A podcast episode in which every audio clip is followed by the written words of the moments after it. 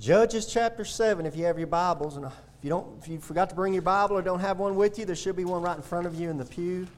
Follow along. I encourage you to follow along because I'm going to be right there in Judges chapter 7 all morning long, and we're going to look at Gideon. We're going to look at Gideon some more. Judges chapter 7, we're going to probably start there at verse 9. Judges chapter 7, verse 9. Start out this weekend, and I saw that the world's gone even nuttier than they already were. We're rioting and looting and tearing down businesses, burning up cop cars, burning down police stations. I never even heard of such a thing, never imagined.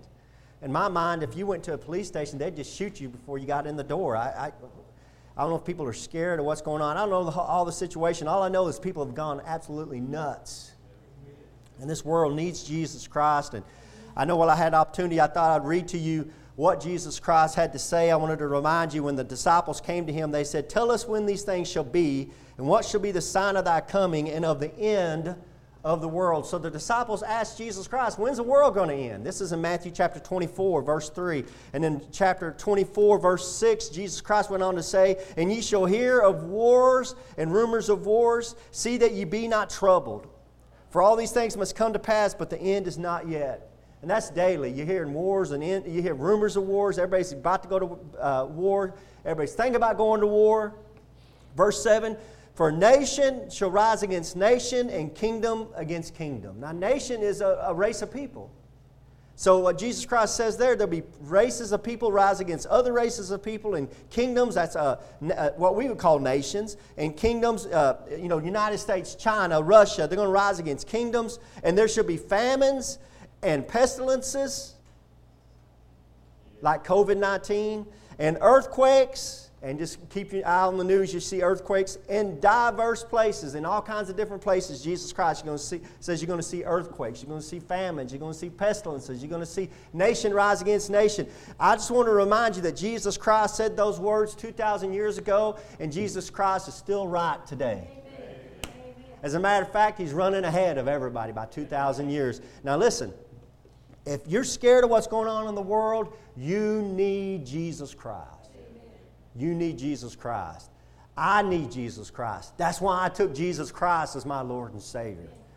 So back in Judges chapter 7, that's where I want to start my sermon this morning. But I want to remind you that God's still in control. He's always been in control. And everything is working towards God's plan. And we say, well, what's God's plan, Pastor? God's plan, according to this book, and this book's been right 100% of the time, God's plan is to bring Jesus Christ back. Amen. Physically. Sit that same Jesus Christ on the throne of David in Jerusalem. And when he sits Jesus Christ down on that throne in Jerusalem, creates that temple will be rebuilt. He'll have a temple there in Jerusalem. Jesus Christ is going to sit physically on a throne, and God wants Jesus Christ, that same Jesus Christ, I just read his words, that same Jesus Christ, he wants that same Jesus Christ to rule and to reign this world for 1,000 years. Amen. That's his plan. So, well, I don't like that. Well, get over it. So I didn't vote for him. It don't matter if you voted for him or not. You don't vote for a king. And this isn't just any king. This is the King of Kings. This is the Lord of Lords. This guy has a crown that you can't even imagine on top of his head. This guy carries a sword that nobody can fight against. This is the King of Kings and Lord of Lords I'm talking about, Jesus. So that's his plan. And as I read my Bible and then I turn on my news, I see God's plans still at work. Even though they want to deny God, they want to deny God's church, they want to deny Jesus Christ, they want to make fun and mock the Bible. But the Bible, if you want the truth of what's going on in the world today, you just come in here and read this book. The universities and the professors and the teachers, some of the teachers, the educational system, they try to teach you that you're nothing but an animal, you come from an animal, and that's all you're going to be is an animal. And then we turn on the news and we see people running around. What are they acting like? A bunch of animals. A bunch of crazy animals. We shouldn't be surprised. But I'm here to tell you, you're not an animal. God created you. Jesus Christ loves you and was willing to die for you and to cover all those sins that you're dealing with. Now, in Judges chapter 7, verse 9, I want to preach this morning on Gideon. Now, I've been doing a series of sermons every couple of Sundays, and I've been going back and preaching on Gideon. Gideon's an interesting character. Now, the first sermon I preached on was, why did God call Gideon? Gideon was called a mighty man of valor by God, and God called Gideon for all kinds of different reasons. Then Gideon went on and did some house cleaning. It started with the house of God. Gideon cleaned up his father's house and got everything straightened up in his own personal house. And then Gideon started having doubt about God's calling. And there was a danger, and there is a danger, in putting out a fleece and questioning God and questioning God and questioning God. There's a danger in doing that. Sometimes you just got to live by faith. God said it, just believe it. And then Gideon found out about God, that God has three wants and three tries. He's going to try you in three different ways, and there's 300. That's where we left off. God decides, I'm going to have this battle. I'm going to send you down there, and I want you to get some men together. And Gideon got about 30-something thousand men together, and God said, that's too much.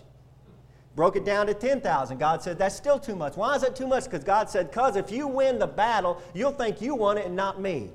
And I want to make sure you know I'm the one that's going to win the battle. So he gets it down. He gets it down to 300 men. And that's where we left off, that he gets it down to 300 men, starting up at verse 9, Judges chapter 7, verse 9. And it came to pass the same night that the Lord said unto him, Arise, said unto Gideon, Arise, get thee down unto the host, for I have delivered it into thy hand.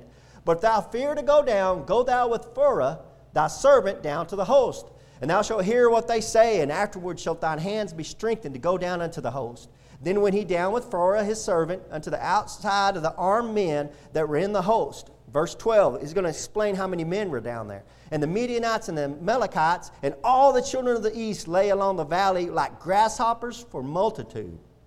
And their camels were without number, as the sand by the seaside for multitude. There were a lot of men down there come up to fight Gideon and to fight the Israelites. Verse 13, And when Gideon was come, behold, there was a man that told a dream unto his fellow, and said, Behold, I dreamed a dream, and lo, a cake of barley bread tumbled into the host of Midian, came unto a tent, and smote it that it fell, and overturned it that the tent lay along. And his fellow answered and said, This is nothing else save the sword of Gideon, the son of Joash, a man of Israel, for into his hand hath God delivered Midian and all the host. Dear Heavenly Father, Lord, you know I'm a nobody, I'm a nothing, Father God, and anything that's good in me that comes through your Holy Spirit that's dwelling in me, Father, and I pray, Father, that you'll preach to these people, Lord God. It'd be your words, not mine, Lord God. Father, I pray you'd use me, Lord, but Father, I pray you put a guard over my mouth and over my eyes, Lord God. And Father, I pray that there's nothing I'd say, Lord God, that's displeasing you, Father. And I pray your Holy Spirit that he'll lead, guide, and direct us into all truth, Lord, as we glorify and lift up the name of Jesus Christ, Lord God. And we do thank you for salvation we have in Jesus Christ, Lord. As we look at what's going on in the world, Lord God, I can't thank you enough for my salvation that I have in Jesus Christ and the peace and the joy that I have in Jesus Christ, Lord. And I pray, Father, as we go through this scripture, Lord God, that you would enlighten them to us. And Father, if there's anybody that doesn't know Jesus Christ, that they would come to a saving knowledge of Jesus Christ as we go through the end of this message, Lord God. I pray all this in the name of my Lord and Savior, Jesus Christ. Amen. Amen. Back in verse 9. Let's go back. Let's break this down. There's a lot of good stuff in here. So, it says there, and it came to pass in verse 9, the same night that the Lord said unto him, Arise, get thee down into the host. Why? For I have delivered it unto thine hand. The battle is not yours, it's God's. God tells Gideon, okay, now we got it straightened out. You only got 300 men. There's no way. It's impossible for you to win. So now you're going to know that it's me that's doing it. Now I'm going to do it. God's going to do it. Verse 9, for I have delivered it into thine hand. The battle's not yours, but it's God's. I like what God told in 2 Chronicles chapter 20. He said, Thus saith the Lord unto you, Be not afraid nor dismayed by the reason of this great multitude, for the battle is not yours, but God's. Amen. That's 2 Chronicles 20, 15. Hey, the battle's not ours. This battle is not ours. God's made sure that Gideon understands that the battle's not his because he's got it down to 300. God can handle it. You know, Sometimes we get into this and we get to look what's going on in the world. We see what's going on in America. We see what's going on in our churches, what's going on. And sometimes we start trying to take things into our own hands. And God doesn't need Rambo Christians. God doesn't need vigilante Christians. God doesn't need a Christian running off on their own, trying to do things on their own. God's not doing it, so I'm going to get in there and fix this. I'm going to fix that. I'm going to correct this. I'm going to correct that. I'm going to judge this. I'm going to judge that. God doesn't need vigilante Christians going about doing their own judgment, taking care of their own problems that's in the churches, that's in the nation. God wants to take care of that. God doesn't need Rambo Christians. God needs Spirit-filled Christians. Spirit-filled Christians knowing that God's going to handle it and to let God do it. Amen. Sometimes our biggest problem is we won't get out of the way of God. Amen. We want to get there and get right in the middle of it. And God's like, get out of my way. I'm trying to do something here. And you know, sometimes you can be working against God. Amen. Amen. I mean, sometimes you see what's going on and you go, we got to stop this. We got to stop this. We got to stop. No, let it happen, because that's how God's going to bring Jesus Christ back.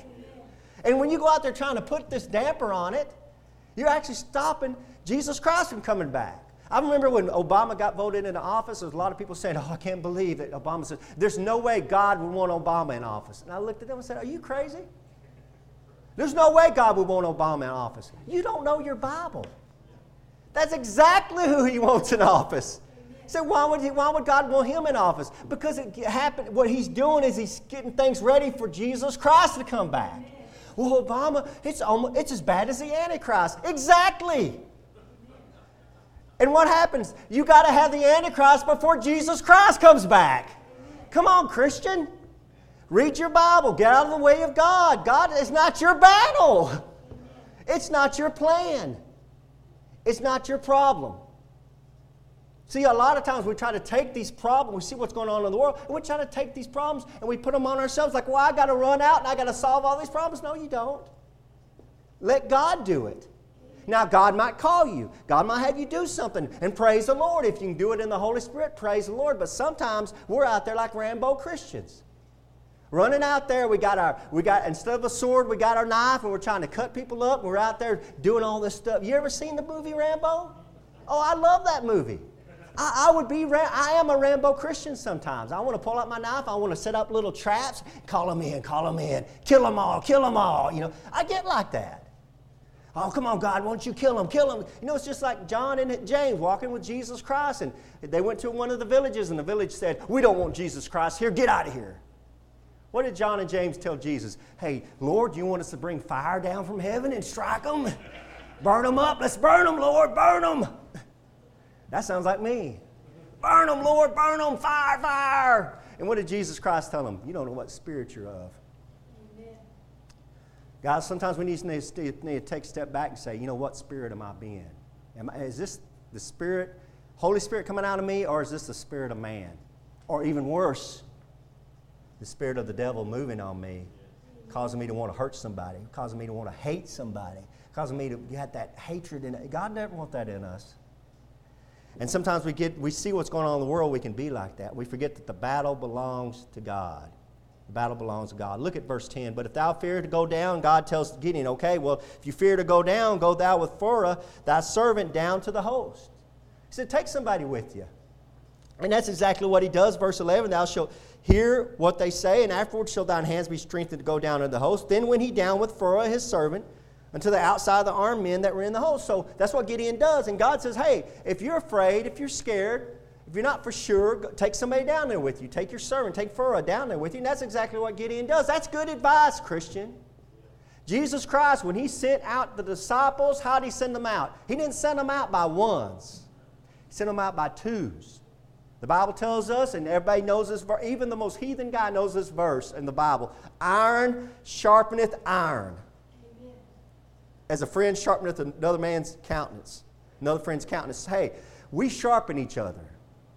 And you take a friend with you, it helps you to keep a sane mind, helps you to have confidence, helps you to be strengthened with the Lord. And your friend can help you, tell you, hey, no, let's not do that.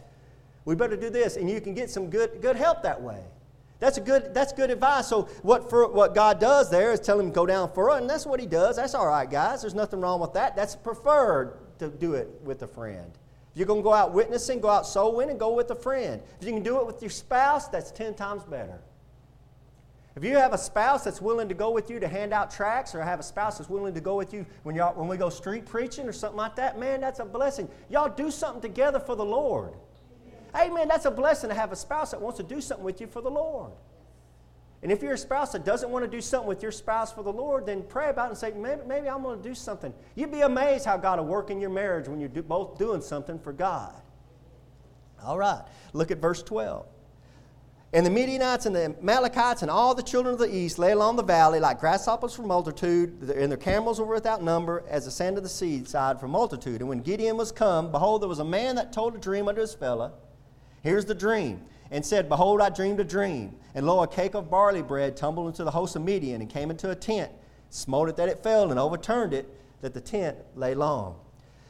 So this Midianite's there, and just like God told him, Gideon gets close enough with his servant. He gets close enough to hear what's going on. And on the outside, just by chance, right?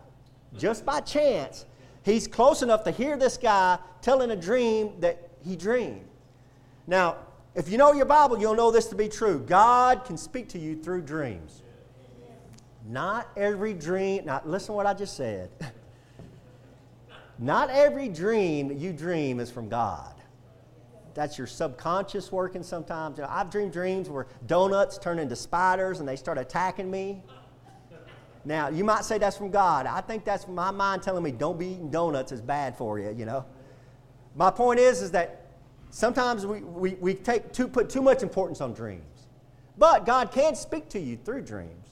Man that's saved or lost. I've heard of many men who got saved because of a dream God gave them. Many men that got saved because of a dream God gave them.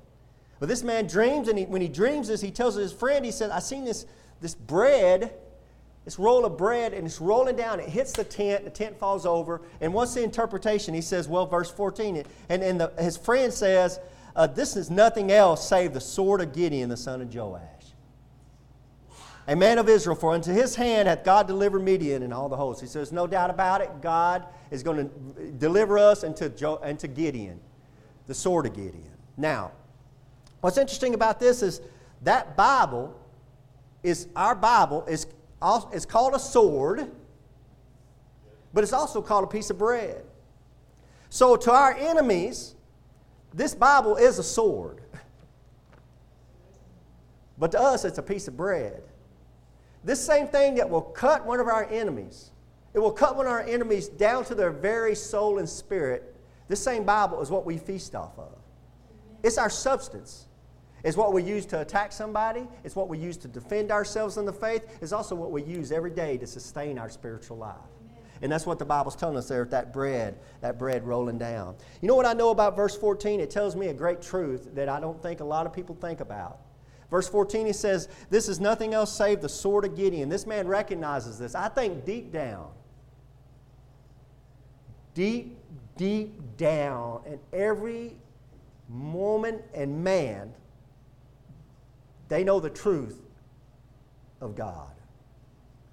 Now, not every man and woman admit that. They'll say, there is no God, and I don't believe in God. But I think deep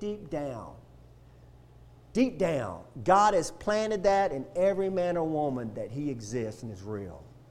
And they even pushed that down, and they pushed that down, and they pushed that down, and they pushed that down. They tried to hide it. And there's that, like I preached this last Sunday, about that still small voice, and it's calling out.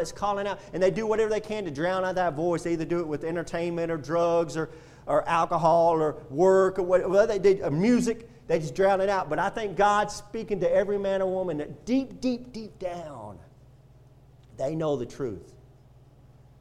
But they will deny it. And when you tell a man that's lost or a woman that's lost that, hey, you know the truth, you know what's coming, they get mad about it and they get angry. That doesn't change the truth. The truth's the truth. And what's that truth you think God's given them? I believe in my heart. That truth is that the simple truth. Judgment is coming. I will answer to a holy God for my sins. Every man and woman knows that. Now, you might have You got that conscience that speaks to you. You might have drowned it out. You might have where you can't hear it. And I don't blame you. I would too if I was lost going to hell. But I think this shows you a great truth. Here's these heathens. They're not worshiping Jehovah God, but they say, you know what? This is it. We know what this is. This is God's going to deliver us. God's going to deliver us into the hands of Gideon. Verse 15. Look at verse 15. And it was so, let's move on, when Gideon heard the telling of the dream and the interpretation thereof, that he worshipped, and returned unto the host of Israel, and said, Arise, for the Lord hath delivered into your hand the host of Midian. So Gideon's sure now that they're going to win the battle. And he divided the 300 men into 3 companies. And he put a trumpet in every man's hand with empty pitchers and lamps within the pitchers. So what he does, he gets back to the camp and says, hey, God's delivered them. Okay, you 100 go over here, you 100 go over here, you 100 go over here. So he splits them up into 3. God's a trinity. Man's a trinity. God works in 3s. He splits them up into 3s. And he says, okay, every one of y'all take a trumpet and take this vessel, we call it like a ceramic kind of pot, and put a lamp in there that shines bright. And you put that lamp in this pot so it's, in other words, you can't see that it's lit. There's no light coming out of there. That's what he's doing. He separates them out. Verse 17. And he said unto them, Look on me and do likewise. And behold, when I come to the outside of the camp, it shall be that as I do, so shall ye do. So he says, okay, y'all take this trumpet, y'all take this pitcher with the lantern in it. Follow me, do what I do. Now, what's interesting about that is that's what Paul told us. Paul said, be ye followers of me, as I'm a follower of Christ. In other words, it's just like these men here, it's okay to follow a man if he's following Christ. Amen. I follow men that follow Christ. There's Christ. They're following Christ. I'm following them. Therefore, we're both following Christ. The reason why I'm the Christian I am today is because there's godly men and women that have been in front of me following Christ, showing me the example I should have. And I thank God for them. I sure didn't get this example of being a Christian from TV. I mean, I look at, well, and it's your choice. I mean, as a young man, here I am raised up, and I'm saying, okay, here's a pastor. I see how he's acting. I see how he's trying to live for Christ. And here's Joe Osteen. Now, who am I going to follow? Now, as a young man, I decided, you know, I don't want to be like that. I want to be like this guy here. And some people come up there and they say, he's too rough, this pastor's too mean, Dr. Ruttman's too loud, I don't like him, he has an attitude. I like Joe Osteen because he smiles a lot and he's friendly. Well, God bless you. Go over there and follow him. And I'll try not to make fun of you, but go over there. But the point is that you can be following somebody who's following Christ. I'm not going to follow nobody, Brother Ken. I'm only following Jesus Christ. No, I get what you're saying. But my point to you is, and I know you're like, I should only be following Christ. Yeah, follow Christ. But my point to you is there's people that are following you. There's people who are looking to you as a Christian. You know this, right? Because listen, if you say you're a Christian and you do something wrong, they'll be the first ones to tell you, that's not Christ-like. Christians shouldn't act like that. Christians shouldn't drink. Christians shouldn't talk like that. Christians don't cuss. Christian. That's all they do. What their point to you is, that should make a point to you, is that people are following me because I'm following Christ. We should be living a kind of example where you say, hey, here's your trumpet, here's your lantern, let's go. Follow me. We're going to do something for God. You'd be amazed how many people will say, you know what, I'll follow you, let's go do something for God. People are following you. And that's what Gideon does here. Verse 18, when I blow with the trumpet, I and all that are with me, then blow ye the trumpets also on every side of all the camp, and say, the sword of the Lord and of Gideon. Famous verse. The sword of the Lord and of Gideon. Great truth. If you get anything out of this sermon, get this out of this sermon this morning. God's sword is your sword. Amen. The sword of the Lord and of Gideon. The sword of the Lord and of Keegan. This is my sword. That's God's sword. Yeah, it's God's sword, but it's my sword. God's sword is my sword. I'm a born-again believer in Jesus Christ. I belong to the family of God. Whatever Jesus Christ owns, I own. That's God's heaven. Yes, it is. It's my heaven. Amen. That's my heaven up there.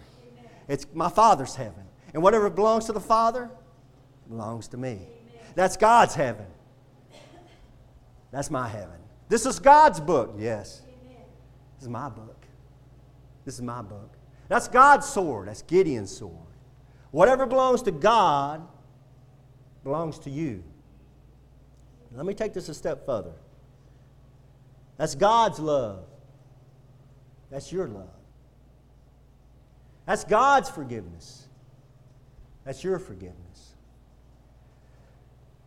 So many people come to me and say, well, I can't love that person, Brother Keegan. I can't forgive that person. And I'll tell them, of course you can't. You can't, because you don't have that love, and you don't have that forgiveness. I don't have that love. I don't have that forgiveness. But we're not talking about Keegan's love. We're not talking about Keegan's forgiveness. God's love. God's forgiveness. What I'm saying to you is, when you come to that time in your life, and you're going to come, if you're not there, if you're not already living in it, and I've lived it, where you say, I just can't forgive them. I know you tell me to forgive them, Lord Jesus, but I can't forgive them, or I can't love them. You need to say, I'm not going to love them. I'm going to love them in God. God's going to love them through me. I'm going to stop trying to love them with Keegan's love. God, your love is my love. You pray a prayer like this, God, I can't forgive them, I can't love them, but you in me can. You love them, God. I believe you love them. I believe your word, and I believe you say you love them. You love them, Lord. I can't love them. So, God, through your Holy Spirit, work in me, and through your fruit, you love them because I can't love them. Amen. That's a powerful prayer. You know why? I know that because I've had to pray that, and it works. Amen. You'd be amazed how you can love and forgive somebody you think you I can't do that. Well, you can. Of course you can't. But God's love is your love. God's forgiveness is your forgiveness. Amen. See, now what we're talking about is, this isn't my book, this is God's book. But since it's God's book, I can claim it. This isn't my love, but it's God's love. Since God's love, and I'm part of God, I'm part of Jesus Christ, and Jesus Christ loves them, so Jesus Christ in me can love them when I can't do it. Stop trying to do things in your own power. Remember what God said, the battle belongs to me. This isn't a fight. This isn't your responsibility. I can't love them. Well, you're not supposed to love them. Let Jesus Christ love them through you. Amen. You just be a part of that. You can't. You're a sinner. The way you're going to accomplish this Christian life is allowing the Holy Spirit to work out of you. Amen. And produce the fruit. You're either producing fruit or you're producing works. Look at Galatians 5. The works of the flesh is this, and he lists it all out. Everything you know every man does, he lists it out. Then he says the fruit of the Spirit is this: love and joy and peace and gentleness and goodness and long-suffering, meekness, temperance, faith. All those things that you say, I don't have it. I know you don't have it, but God in you, Jesus Christ in you, through the Holy Spirit can produce it out of you. The sword of the Lord and of Gideon. God's sword is your sword. God's love is your love. God's forgiveness is your forgiveness. Verse 19. So Gideon and the 100. Gideon and the 100 men that were with him came unto the outside of the camp in the beginning of the middle watch. In the beginning of the middle watch. So just so you'll know this, you can write this stuff down so you can keep up. If you want to keep up, what is a middle watch? Well, there's three different watches. The Jews had three different watches they did at night. And I'll give them to you, and I'll give you the verses if you want to write them down. There was one they called the first watch, or the beginning watch, at nighttime. It was from sunset to 10 p.m. That's found in Lamentations 2, verses 19. Lamentations 2:19. That's the first watch. Now the middle watch, that's the watch that Gideon's going to the Midianites at. This middle watch was from 10 p.m. to 2 a.m. That's called the middle watch. That's at nighttime. Like a watch, like you'd put somebody on guard or watch for, you know, make sure that somebody doesn't come in and do something. That's from 10 p.m. to 2 a.m. That's found here at this verse 19, Judges 7:19. And the last one is called the morning watch, and that's from 2 a.m. to sunrise. 2 a.m. to sunrise. That's found in Exodus chapter 14, verse 24, and you can write this one down, 1 Samuel chapter 11, verse 11. 1 Samuel 11:11. That's the morning watch. But here he comes in the middle watch. That's been from about 10 p.m. between 10 p.m. and 2 a.m. Here he comes. Here comes Gideon. And they had but newly set the watch, and they blew the trumpets and brake the pitchers that were in their hands. Now let's stop there.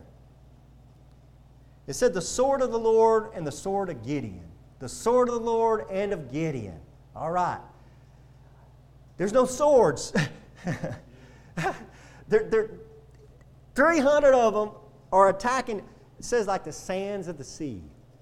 Hundreds of thousands of these guys. They show up to fight these guys. No swords. Here's a trumpet in this hand, and here's a pitcher with a lantern in it, darkened, in this hand. Don't you think they're going, what are we doing here, guys? Where's the sword? Give me a bow and arrow, you know. That's faith. That's faith. All the talk of the sword of the Lord and the sword of Gideon, they have no weapons to fight with. What does that speak to as a Christian? Well, that speaks to you that your warfare is not physical. Your warfare is spiritual. Amen. Paul tells us, though we walk in the flesh, we do not war after the flesh. For the weapons of our warfare are not carnal. They're not fleshly. They're not something you carry in your hands. But mighty through God, to the pulling down of strongholds. That's found in 2 Corinthians 10:3-4, and then read verse 5. That's casting down imaginations. So what God tells us there, and Paul tells us there in 2 Corinthians, is your warfare is not with your fists. You're not supposed to be going out fighting somebody. You're not supposed to be going out with a stick or a sword or a gun. That's not your warfare. Your warfare is a spiritual warfare, and you're going to do it through God. Amen. God's going to do it through you. It's not your sword. It's God's sword. Well, what's God's sword? God's sword is this Word of God. Amen. That's what you got to fight somebody with. Scripture. That's what you got. And that's what they're doing. It's a spiritual warfare. Look at verse 20. And the three companies blew the trumpets and brake the pitchers and held the lamps in their left hands and the trumpets in their right hands to blow withal. And they cried, the sword of the Lord and of Gideon. And they stood every man in his place round about the camp. And all the hosts ran and cried and fled. And the 300 blew the trumpets, and the Lord set every man's sword against his fellow, even throughout all the host. And the host fled to Bethsheba, into Zerath, and to the border of Belamola and Tabith. So Gideon, with his men, they get there, and they take their trumpet, and they, the sword of the Lord. They start blowing it, and they bust those pitchers. And what happens when they bust those vessels? Then the light shines out. Broken pitchers, broken vessel, light shines out. Those guys wake up and all they see is these lights all around them, and they hear trumpets blowing, and they pull out their swords. Where's the enemy? And here comes one guy. There he is. Just start cutting each other. They start turning on each other, and then they start fleeing. It's all God's doing it. Amen. Confusion. They don't know what's going on. No sword. Gideon didn't have to pull out one sword. Amen. He's just yelling out the sword of the Lord. And he's blowing a trumpet and he's breaking a pitcher. Let's break this down back at verse 20. That's good stuff right here. He blew the trumpets and brake the pitchers and held the lamps. What does this represent as a Christian? Well, that trumpeting of the gospel. Every Christian should be trumpeting the gospel. Sword of the Lord. What's the sword of the Lord? The Bible. The Bible. You should be trumpeting the gospel. Your warfare is spiritual. It's not physical. You show up and you just preach the Word. Preach the Word. Jesus Christ saves. Do you know Jesus Christ is your Lord and Savior? Trumpet it out. Amen. Jesus Christ said, there's going to come a time. What you hear in secret, Jesus Christ said, you're going to go up on the rooftops and holler from the rooftops, Jesus Christ is Lord. That's what Jesus Christ said. And we've been doing that for 2,000 years. Amen. And they don't like it, and I don't care. And they for sure don't like it nowadays. And that means we need to be yelling it and trumpeting it louder. Amen. Trumpet, trumpet, trumpet, trumpet. Have you been trumpeting this week? Or have you been quiet? Is your trumpet in the closet not being used, or have you been trumpeting the Lord? If there's any time, brothers and sisters, where we need to be trumpeting the Lord is when all this nonsense is going on. There's no hope in the world. Right when you said, okay, guys, we're finally going to start opening things up. I don't care how you believe one way or another. We're going to open things up. Let's start getting back to normal. And let's start doing all this. And then what do you know? One guy gets killed, and he shouldn't have been killed. And I'm not arguing if the guy was right or wrong. He got killed. I think he was wrong. He shouldn't have done that. And the whole world blows up. And now you got people looting and rioting and burning police stations down, burning businesses down, burning down police stations, doing everything you can think of. Where's the gospel of Jesus Christ? I hope those aren't Christians out there in the streets. You better not talk to me, because the first thing I'll tell you, that's no Christian I know of. That's no Christian. You accuse us of doing all kinds of. That's not a Christian I know of. Looting and taking people's personal property, beating people up. I saw a video before I came to church this morning. Saw a video of this guy got beat up so bad. He's just laying in the street there. Last I heard, he's in critical condition. He's probably going to die. Just beat him to death. This is in Dallas, Texas. This isn't way up in Minnesota. This is right here in Texas. They need Jesus. Amen. Somebody's not trumpeting the gospel of Jesus Christ. Amen. Churches are all shut down. We need to start opening up barbershops. We need to start opening up this. We need to start, and at the very last of that list, oh, well, we might want to start looking at opening up some of the churches. Come on, guys. Come on. That's the top of the list. And people, I see these churches, they're not open. There's very few of them open. And I told my wife coming to church this morning, I said, the easiest habit to kick is going to church. It's the easiest habit to kick. And I think there's going to be a lot of these churches that just don't open back up. Why open back up? Nobody wants to come. I'll just sit at home. I'll watch it on the internet. Or I don't need that anyway. Yeah, you do need it. So evidently, when I turn on my TV and I see the way people are acting in the world, they need Jesus. And if you don't think you need Jesus, you're just one step away from acting like them too. Yes. And I'm not talking about a race. I'm not talking about a color of a person's skin. I'm talking about a sinner going to hell will act like that. You need Jesus.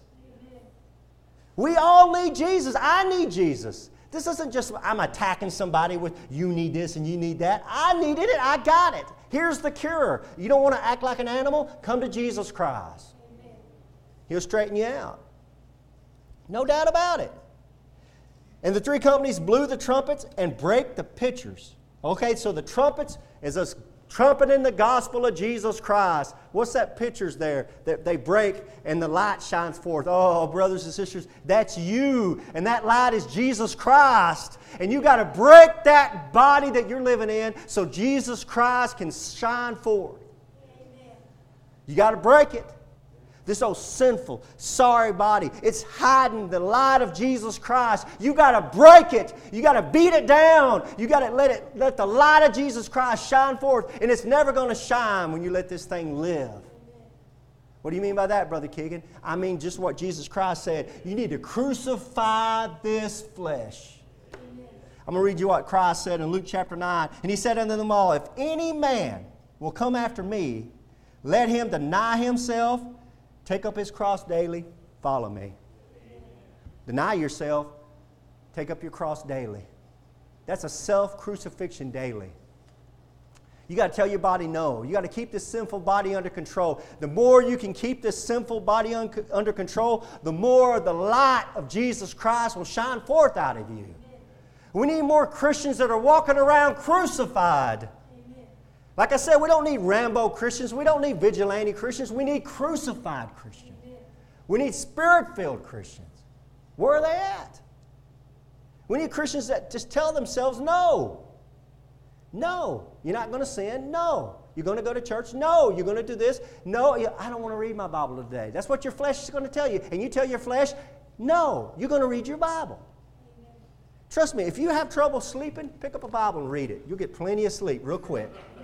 Amen. Your flesh will fight you. You'll get your eyelids will start drooping. You'll get so tired. That's the best sleeping pill in the world. Just read your Bible at night. Put you right to sleep. You'll sleep like a baby. Your flesh won't like it. Not at all. Not at all. And that's what should tell you. You need to be doing it more. Amen. Paul said, I am crucified with Christ. Amen. Nevertheless, I live, yet not I. But Christ liveth in me. Amen. And the life which I now live in the flesh, I live by the faith of the Son of God, who loved me and gave himself for me. Amen. Powerful. Powerful. The hardest thing there is to be a Christian. It's the hardest thing to do. Because when you're a Christian, you're going against the very nature that's in you, that sinful nature to do this and to do that and to hate this and to hate that and to talk this way. And you got to fight that and you got to crucify that and you got to keep that down. Why? Why would you do that, Brother King? Because you want the light of Jesus Christ to shine forth into a lost and dying world. Hey, when you're trumpeting, you want them to turn and see the light and see Jesus Christ. You don't want them to turn and see you. I don't want to be trumpeting the gospel of Jesus Christ and somebody turn and see my wicked sin, hear my wicked mouth, see how I live a sinful life. I want them to turn and see the light of Jesus Christ. I want them to see Jesus Christ manifest out of me. Amen. It's not going to happen unless I crucify this flesh. It won't happen. You're fooling yourself. You got to tell yourself no. It's worth it. Somebody that preached the gospel to me when I got saved had the guts to not only preach the gospel of Jesus Christ, but to keep their flesh under control long enough for Jesus Christ to manifest out of them and me to see Jesus Christ. You need to take that and say, you know what? I need to have that much courage. I need to live daily for Jesus Christ. Crucify this flesh. Carry that cross. Be like Paul. Live for Christ. Don't live for myself. Trumpet the gospel. Break that body of mine so the light can shine forth, because the world needs the light. Amen. And brothers and sisters, as the world gets darker and darker and darker, this little light of ours is going to shine, shine, shine. Y'all went to Vacation Bible School? This little light of mine, I'm going to let it shine. You remember singing that? What does that mean? That's not your light. This light is Jesus Christ. You don't put it under a bush. Oh, no. I'm going to let it shine. You don't put it under a vessel. You break that vessel. I'm going to let it shine. Let it shine. Let it shine. Let it shine. Guys, we've been raised from childhood. Some of us have been raised from childhood with the truth that Jesus Christ is shining out of us, and we've forgotten it. Amen. And we think we can just say, I love Jesus Christ, and not live for Him, and not deny ourselves, and not pick up His cross, and wonder why God's not working more in our lives. We need Christians that are willing to crucify themselves. Right now, the battle is here. Man, I turn on the TV and the battle is going on. We're in a war right now. This isn't the time to sit on our couch. This isn't the time to stay home and be quarantined. This is the time to get out, to get the trumpets blowing. Get to preaching the gospel of Jesus Christ. Let our light shine. Hey, the media, they're everywhere. We need to fight the battle. Amen. And remember, at the same time, we don't have a sword, a physical sword. The battle's the Lord's. Amen. He's going to do it. You say, well, it makes me feel uncomfortable to tell somebody about Jesus Christ. Well, it makes me feel uncomfortable too. This stuff is there's nothing comfortable about this. There's nothing that I feel uncomfortable. Yeah, it does. It makes me feel really uncomfortable to tell. I mean, I'm embarrassed sometimes, and sometimes I'm like, I'm offending them. but I know it works. And I know it's what God wants me to do. And if it's what God wants me to do, even if it doesn't make any sense, just like taking a trumpet in this hand and taking a vessel in this, this makes no sense, God. God said, do it. The battle is mine. Amen. Look at verse 21. And they stood every man in his place round about the camp. Every man had a place. Every man stood. Keep on standing. Amen. Brothers and sisters, I know y'all personally. Y'all are standing. Y'all do a good job of standing. And I'm going to tell you this morning, to the best of my ability, keep on standing. It's worth the fight. Keep on standing. You know what Paul said? Put on the whole armor of God. You know what he said in that? Stand. Stand. Having done all, stand. Stand, therefore. He keeps standing over and over again. It's all about stand, stand, stand. Keep standing. They stood in their place. Look, stand, keep standing. Stand where God has placed you. Amen. Has He placed you out of Indian Gap? Keep on standing. Has He moved you off somewhere else? Keep on standing. Every man and woman has a place that God's put them. That place is important. Stand in it. Stand. Just stand. That's all you got to do. Just stand for God. And they stood every man in his place round about the camp, and all the host ran and cried and fled. Lastly, I want to point out, stand still, blowing God's gospel like a trumpet, and letting Christ's light shine out of you, and you're going to watch people destroy each other. You're going to watch the world turn on each other. They're not going to get the victory over you. They can't get the victory over you. We already have the victory in Jesus Christ. Amen. You know what Paul said about that? To die is gain. It's better for me to die than to live. Listen, to die is for me to go on to be with Jesus Christ. I'd rather die for Jesus Christ than to live for this world. Amen. And as this world gets more wicked, I'm thinking, what do y'all want in this world? God's going to make sure before He comes back, and He's coming back really soon, Jesus Christ is going to make sure that there's nothing in this world the Christian's going to want. Amen. He's going to make sure that every Christian's heart is turned toward Him. Because when a Christian says, you know what, I like the way the world does this, and I like the way the world does, and the Christian gets out in the world, he's going to make sure the Christian is seeing what the world's really like. And the Christian's going to say, you know what, I'm going to turn my heart back to Jesus Christ. And he should. He should turn his heart back to Jesus Christ. I like what Moses said about God when they were coming to the Red Sea. He's about to open up the Red Sea. This is what Moses says. Fear ye not, stand still and see the salvation of the Lord. Amen. Don't be afraid.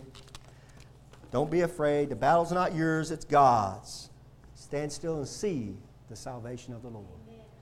Dear Heavenly Father, Lord, I love you so much, Father. I don't love you enough. And Father, I just thank you, Lord, that you love me and died for me. Gave me a way to get into heaven, Lord God. And Father, I thank you, Lord, that your heaven is my heaven. And your love is my love, Lord. And I thank you for that. I thank you that your sword is my sword. Lord, I just need to have a heart towards you, Father, and I know that. And Lord, I pray, Father, there's somebody beneath the sound of my voice that maybe their heart, they've been giving their heart to the world. Maybe they forgot their first love, Lord God. Maybe they forgot they need to be loving on Jesus Christ. Maybe, Lord, they're just afraid to blow that trumpet, Lord God. Maybe they'll be afraid there'll be ridicule. Maybe they're afraid that somebody will make fun of them, Lord God. I pray, Father, that you would just give them the courage to do it, Lord God. And Father, remind them, Lord, that they have a purpose and they have a job to do. And Lord, as this war goes on in this world, Lord God, as we see that the world's growing wicked and growing darker, Lord God, Father, help us to shine your light out of us, Father. Lord, I pray, help us to overcome these sins that we're dealing with, Lord God, that your light can shine out. And the gospel message can be preached. Father, I thank you for every man that's standing out this morning, Lord God, preaching Jesus Christ crucified and the Savior of the world, Lord God. I pray a blessing on them, Lord God. All these churches, Lord God, that are opening back up.